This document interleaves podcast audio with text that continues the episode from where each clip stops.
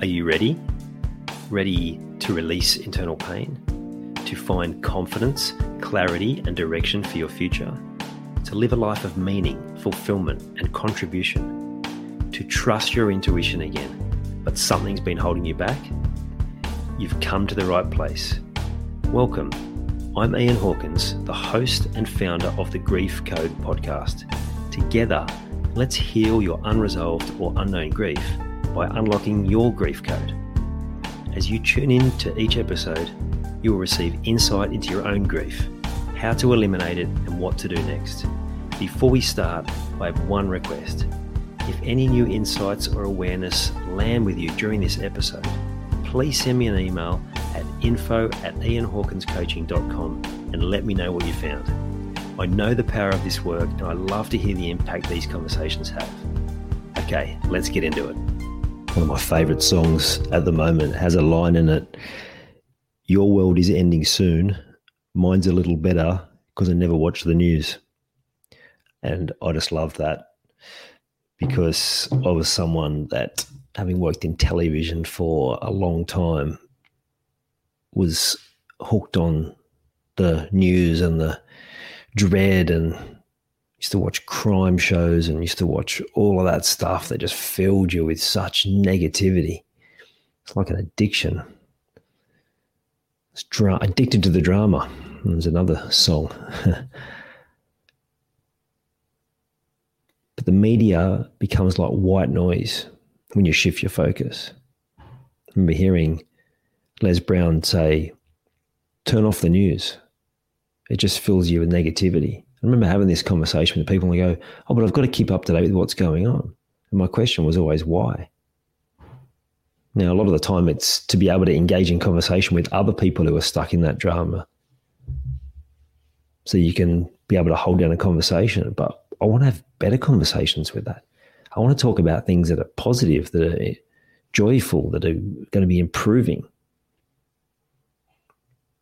And I know the contrast. Like I said, having been stuck in that rut of just addicted to all that drama.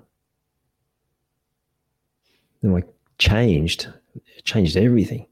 When you're in a TV station and one of those big world events happens, a bombing or a mass shooting or something like that, every TV in the place goes onto it.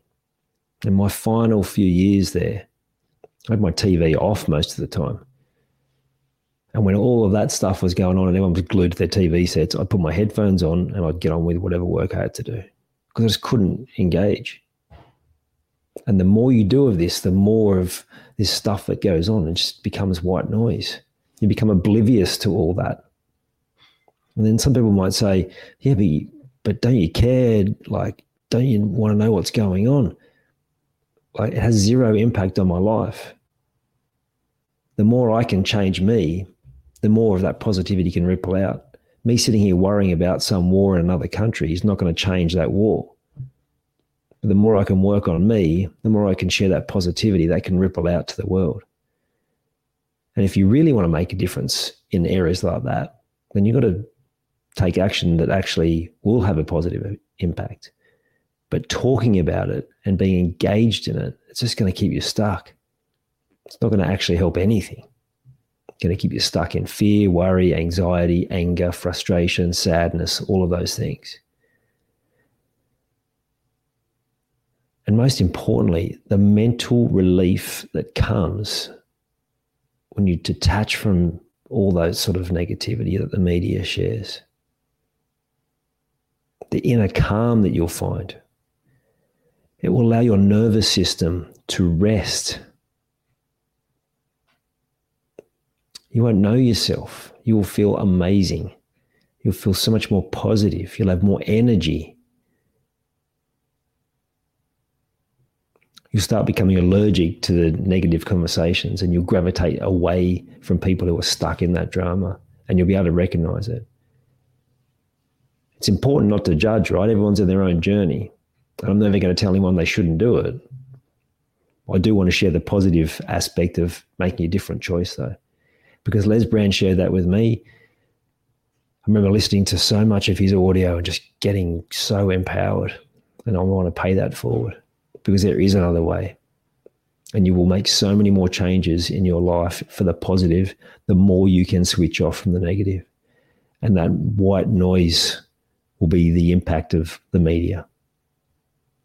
Now, I still find out about things because it'll find its way into my social media feed or someone will tell me, okay, cool, thanks for letting me know. Didn't know that, but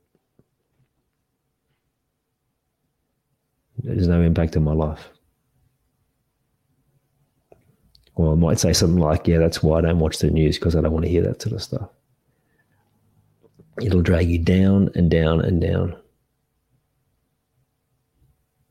We can make a different choice one of positivity, one of personal change, which will create mass change. Because if we're all doing that, if we're all prioritizing ourselves, we can literally change the world. And you can change the world, and it starts with you. Don't underestimate the impact of what you do can have on the world.